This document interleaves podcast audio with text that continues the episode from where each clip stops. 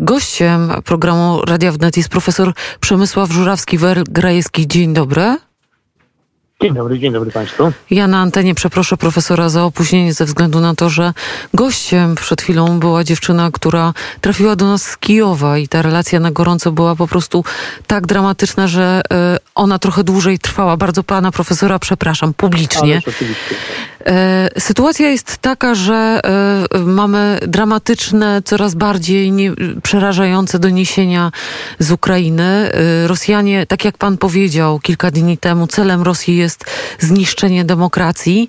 E, jakie scenariusze pan przewiduje? Czy my naprawdę nie mamy żadnej nadziei na to, że ten konflikt się zakończy w najbliższym czasie? Czy Rosjanie doprowadzą do zniszczenia tego dużego narodu? Nie, nie jest możliwe zniszczyć e, naród. E, Rosja będzie kontynuowała w przewidywalnej przyszłości operację wojskową. Mm, tak jak wielokrotnie miałem okazję zauważyć, y, w tej chwili istnieje rozbieżność między zdolnością wojskową rosyjską, a rosyjskimi potrzebami politycznymi.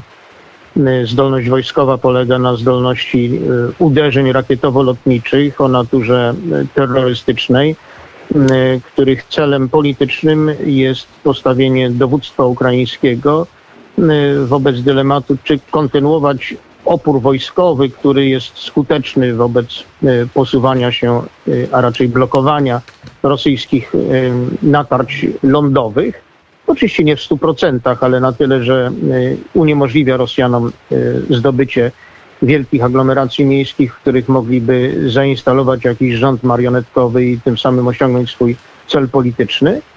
Y, a y, rosnącymi stratami y, wśród ludności cywilnej, czyli ponieważ Rosjanie nie są w stanie w tej chwili przełamać wojskowej obrony ukraińskiej, w związku z czym chcą zmusić kierownictwo polityczne i wojskowe Ukrainy do decyzji o kapitulacji dla ocalenia istnień ludzkich, które są tracone w wyniku rosyjskich ataków rakietowo-lotniczych.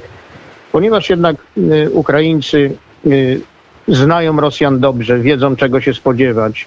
Y, wiedzą, że y, kapitulacja będzie oznaczała eksterminację elit ukraińskich, bo tylko w ten sposób można zmienić resztę mieszkańców poddanych Imperium Rosyjskiego. W związku z czym faktycznie kapitulacja jest moim zdaniem wykluczona. To jest zgoda na to, żeby być zabijanym po złożeniu broni i dlatego też opór ten będzie trwał, a zatem niestety musimy oczekiwać rosnących strat y, ludności. Nadzieja jest w tym, że jednocześnie wojskowe straty rosyjskie przekroczą y, pułap y, akceptowalności dla Rosjan, zarówno straty ludzkie, wiedząc przecież też znamy Rosjan, że Rosjanie się własnymi stratami ludzkimi nieszczególnie przejmują, myślę o rządzących oczywiście. Natomiast y, wydolność machiny wojennej rosyjskiej, w sensie utraty y, sprzętu, y, może w pewnym momencie zmusić Rosjan do zmiany polityki. I oczywiście w Rosji wszystko jest możliwe, więc możliwa jest też opcja przewrotu pałacowego, chociaż nie jestem tu optymistą. Uważam, że Putin, który, przypomnijmy, to jest podpułkownikiem KGB, może nie mieć y, realistycznych, y, realistycznego spojrzenia na wielkie operacje wojskowe, nie od tego jest specjalistą, ale od chronienia samego siebie przed spiskami, to sądzę, że jest znakomity. Wie, jak to zrobić, tak. A teraz mam takie pytania, laika, w których może pan mi pomoże roz, rozwikłać. Stoi kolumna, nie wiem, 64-kilometrowa kolumna czołgów rosyjskich, które z różnych powodów nie posuwają się dalej. Dlaczego one nie są po prostu na przykład zbombardowane, albo nie są trafione cysterny z paliwem, które stoją w e, tej kolumnie czołgów, żeby je po prostu rozwalić? Ja tego nie rozumiem. No myślę, że Ukraińcom brakuje środków ogniowych do tego. Y, sądzę, że tu jest jakaś możliwość działania ze strony Polski czy NATO. Wiem, że Polska produkuje tak zwaną amunicję krążącą. To są y, drony, że nazwijmy to jednorazowego użytku. Tak one same są pociskami. Y, więc ta kolumna, która rzeczywiście jest już któryś dzień, trzeci czy czwarty dzień stoi, jest zlokalizowana aż się prosi o to, żeby y, była y, obiektem skutecznego ataku ogniowego. Sądzę, że gdyby Ukraińcy dysponowali środkami ogniowymi do uderzenia na tę kolumnę, to by już to zrobili. Najwyraźniej tych środków im brakuje. Pewnie są potrzebne do zatrzymywania prących kolumn wojskowych, które nie stoją i na tym polega problem.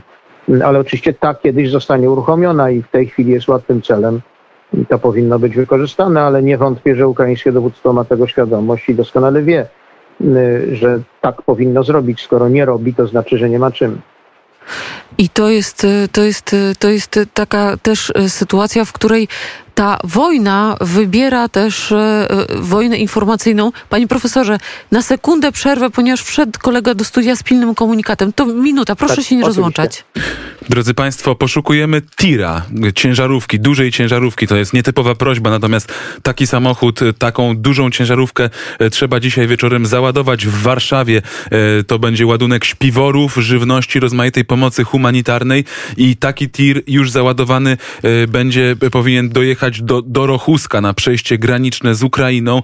Także drodzy Państwo, jeżeli posiadacie albo znacie kogoś, kto ma uprawnienia na prowadzenie takiej ciężarówki i przede wszystkim posiada taką ciężarówkę albo może wypożyczyć z firmy spedycyjnej, to bardzo prosimy o pomoc. Potrzebna jest ciężarówka z Warszawy do Dorochuska, która wyjedzie dziś w nocy, najpóźniej jutro rano. Załadunek dziś wieczorem e, w Warszawie. Będą to palety śpiworów i żywności. Przypominam adres ukrainamałpawnet.fm. Pod tym adresem mogą Państwo zgłaszać inne formy pomocy, jak możecie się włączyć w, w, no, we wsparcie e, Ukraińców w tym trudnym czasie. E, przypominam też, że dziś do godziny 20 w siedzibie Radia Wnet przy ulicy Krakowskiej Przedmieście 79 w Warszawie. E, czekamy na tych z Was, którzy możecie przynieść leki. Te leki zostały wymienione w poście na Facebooku Radia Wnet i jeżeli tylko macie taką możliwość, to zapraszamy do nas do godziny 20. Czekamy na Was na te najpotrzebniejsze leki. To było ogłoszenie, a my rozmawiamy nadal z profesorem Przemysławem Żurawskim-Welgrajewskim o sytuacji, którą, o której rozmawiamy właściwie już od kilkunastu dni, więc dla Państwa, naszych słuchaczy, zapewne to nie jest nowość.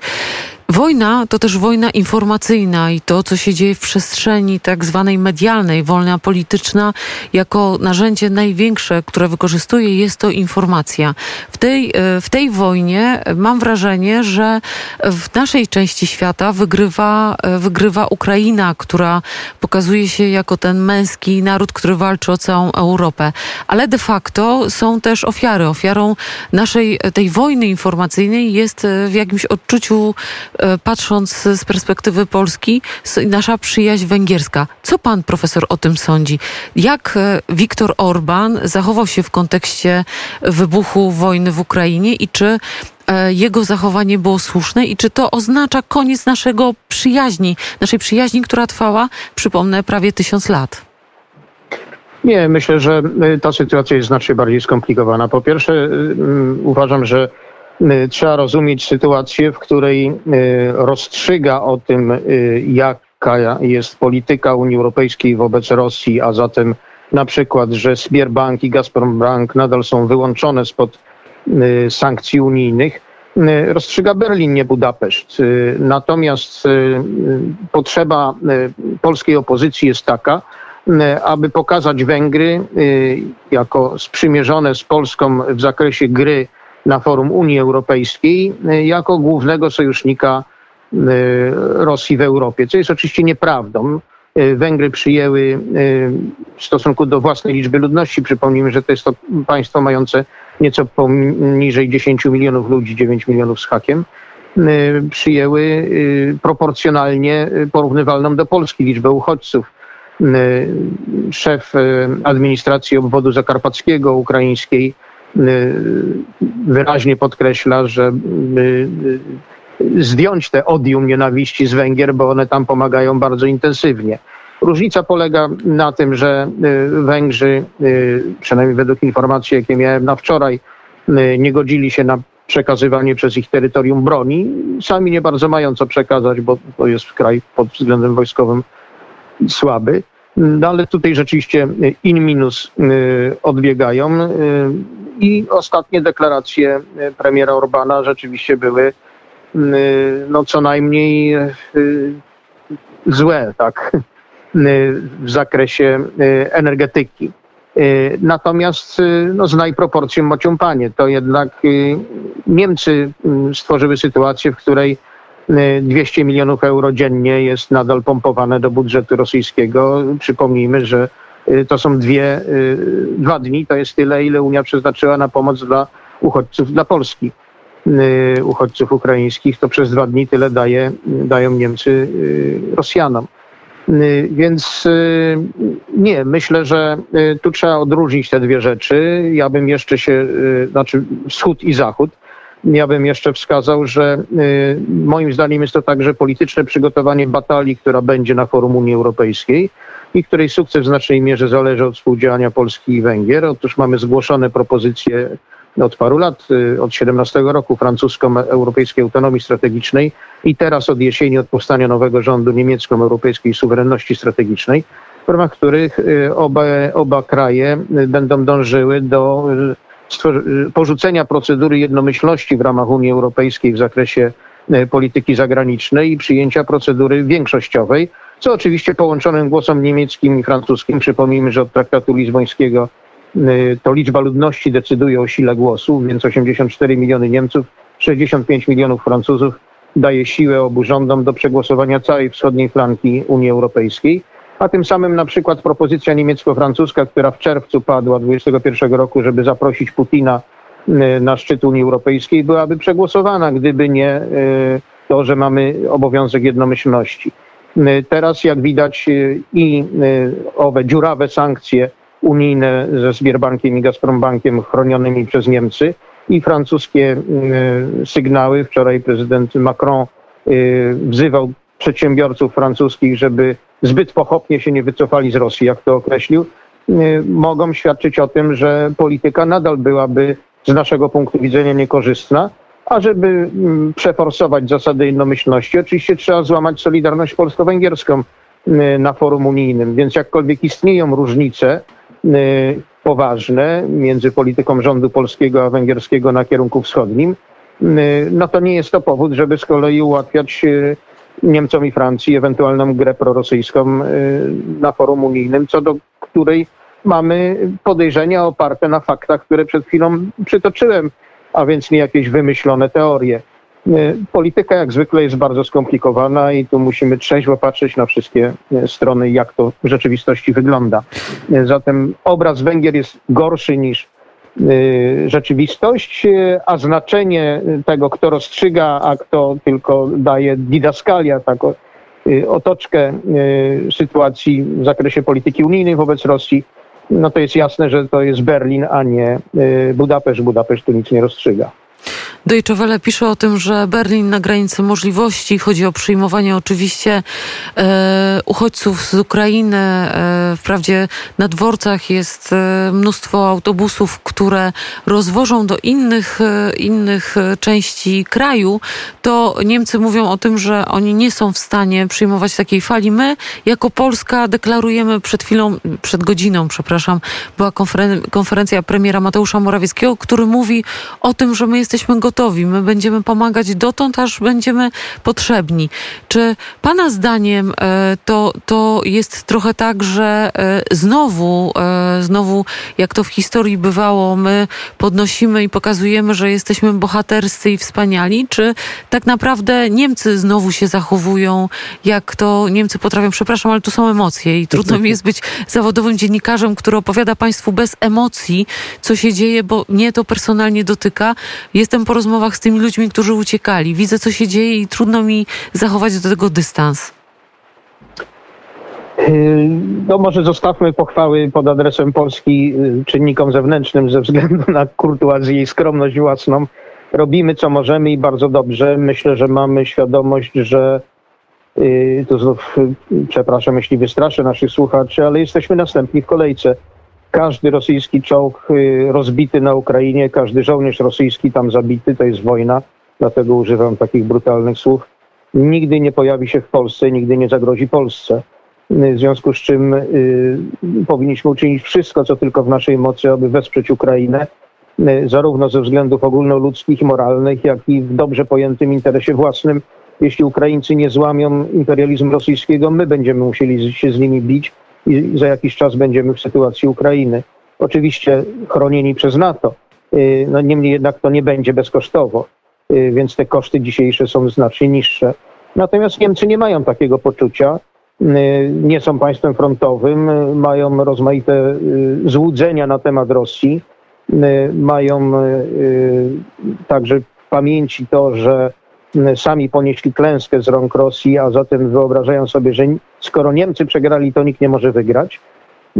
Utrzymuje się u nich też przeświadczenie, że skoro Niemcy mogły się zjednoczyć za zgodą Rosji, to nic bez zgody Rosji się nie może odbyć w Europie. I jednocześnie są tam też silne przecież nastroje antyamerykańskie, a zatem to, co się w tej chwili dzieje, czyli narastanie ścisłych związków między wschodnią flanką NATO, gdzie krajem wiodącym jest Polska, a Stanami Zjednoczonymi jest przez istotną część niemieckiej opinii publicznej odebrany, odbierane negatywnie. I te rozmaite czynniki, plus oczywiście związki ekonomiczne i korupcyjne, nie zapominajmy o skali skorumpowania niemieckiej klasy politycznej, czy generalnie zachodnioeuropejskiej klasy politycznej przez Rosjan, co dotyczy bardzo mocno także SPD, teraz będącego rdzeniem koalicji rządowej. Przypominam sobie sprzed paru lat z konferencji w Krynicy, tej dorocznej konferencji ekonomicznej, jak czołowy ekspert SPD rozpoczął swoje wystąpienie od stwierdzenia, jeśli ktoś zechce nazwać mnie lobbystą Gazpromu, to będę z tego dumny, a nowe państwa członkowskie Unii Europejskiej zepsuły dobre relacje unijno-rosyjskie i trzeba to odrzucić. I to nie było powiedziane w emocjach, to było powiedziane na początek jego wystąpienia. Więc musimy sobie zdawać sprawę, że tak ta sytuacja tam wygląda. Oczywiście Niemcy teraz pod presją i wschodniej flanki Unii, i Skandynawii, w gazetach szwedzkich czytałem nagłówki, Niemcy powinny się wstydzić, i Stanów Zjednoczonych, no, muszą y, jakoś podreperowywać swój y, imaż, swój prestiż, y, ale myślę, że nie powinniśmy mieć złudzeń co do tego, jaka w istocie jest postawa niemiecka. Niemcom grożą zimne mieszkania, jeśli ustanie dopływ gazu z Rosji. Przed czym ostrzegaliśmy od wielu lat, to mówiono, że Polacy są historycznie motywowanymi rusofobami. Teraz Niemcy muszą zapłacić cenę tej swojej polityki polityki y, uzależniania się od Rosji, y, wbrew ostrzeżeniom Europy Środkowej, Polaków, Bałtów, Ukraińców. Y, I tłumaczenie, że, że nie wiedzieli, że zostali oszukani, no, świadczy o tym, że są ludźmi głęboko naiwnymi albo głęboko cynicznymi. Innego wytłumaczenia nie ma. To, co jeszcze a propos, bo wspomniał pan profesor o, e, o tym, że e, wymienił pan Gazprom i przypomniałam sobie, że e, za czasów, kiedy studiowałam, to trochę już minęło, jednym z największych, znaczy największe stypendia były na Uniwersytecie Warszawskim właśnie dla studentów, którzy zostali wyłowieni przez Gazprom. Mówi się o tym, że w wielu instytucjach rządowych nadal jako program antywirusowy jest zainstalowany Kasperski i to mówimy o poważnych instytucjach rządowych. My jesteśmy w bardzo poważnym stopniu narażeni na tą, e, tą siatkę, która tutaj została przez lata przez Rosję zbudowana, a właściwie może nigdy nie została rozbita i może nigdy nie wyjechała z kraju. Dziś e, Anonymous e, udało się im zgładzić zabezpieczenia rosyjskiej telewizji. Nadawali przez jakiś czas, nie wiem czy do tej pory nadają relacje z wojny i pokazują to, co się dzieje naprawdę. Oni też przy pierwszych wystąpieniach powiedzieli o tym, że ujawnią listę agentów w krajach ościennych, za co się muszę szczerze powiedzieć modlę e, i mam nadzieję, że ta lista jak najszybciej wypłynie. Co de facto zmieniło się w takiej przestrzeni informacyjnej w Polsce i czy w ogóle się coś, panie profesorze, na koniec proszę nam powiedzieć, zmieniło w momencie, kiedy ta wojna na Ukrainie wybuchła? Czy jesteśmy jednak narodem który wie o co chodzi w tej grze, czy już widać jest, że nadal dajemy się wpuszczać, albo jesteśmy wpuszczani przez agenturę, która jest tu zbudowana? Myślę, że mamy podstawy do pewnego optymizmu. To wieloletnie wysiłki na rzecz skłócenia polityk, y, Polaków z Ukraińcami, y, ciągłe sprowadzenie całej tysiącletniej historii relacji Polski najpierw z Rusią, to już trochę mniej, tak później z Ukrainą, która w ramach Rzeczypospolitej, wreszcie z, z czasów II wojny światowej do rzezi wołyńskiej, tak jakby nic innego się nie wydarzyło. y, i tak jakby te pięć zachodnich obwodów Ukrainy to było wszystkie 25, y, to myślę, że już przygasło. Jednocześnie każda prowokacja w tej chwili, które to prowokacji przecież było sporo w poprzednich latach w relacjach polsko-ukraińskich, w sposób oczywisty pójdzie teraz na karb służb rosyjskich, a nie na karb jednej czy drugiej strony. Innymi słowy, ten najczarniejszy scenariusz, który, przed którym ja ostrzegałem jeszcze parę tygodni temu, że Rosjanie mogą odpalić jakieś bomby w Przemyślu czy w, Lwowie, powiedzieć tutaj, że to nacjonaliści ukraińscy, a tam, że nacjonaliści polscy. Ten scenariusz moim zdaniem już na szczęście y, jest nieaktualny, bo on nie zadziała. Tak wszyscy już w tej chwili będą mieli świadomość, że to nie żadne y, skrajne siły polskie czy ukraińskie, tylko służby rosyjskie zabijają naszych obywateli, tak jak zabiły własnych, y, wysadzając budynki w Wołgodańsku, Bujnaksie i Moskwie w 1999, żeby sprowokować y, drugą wojnę czeczeńską.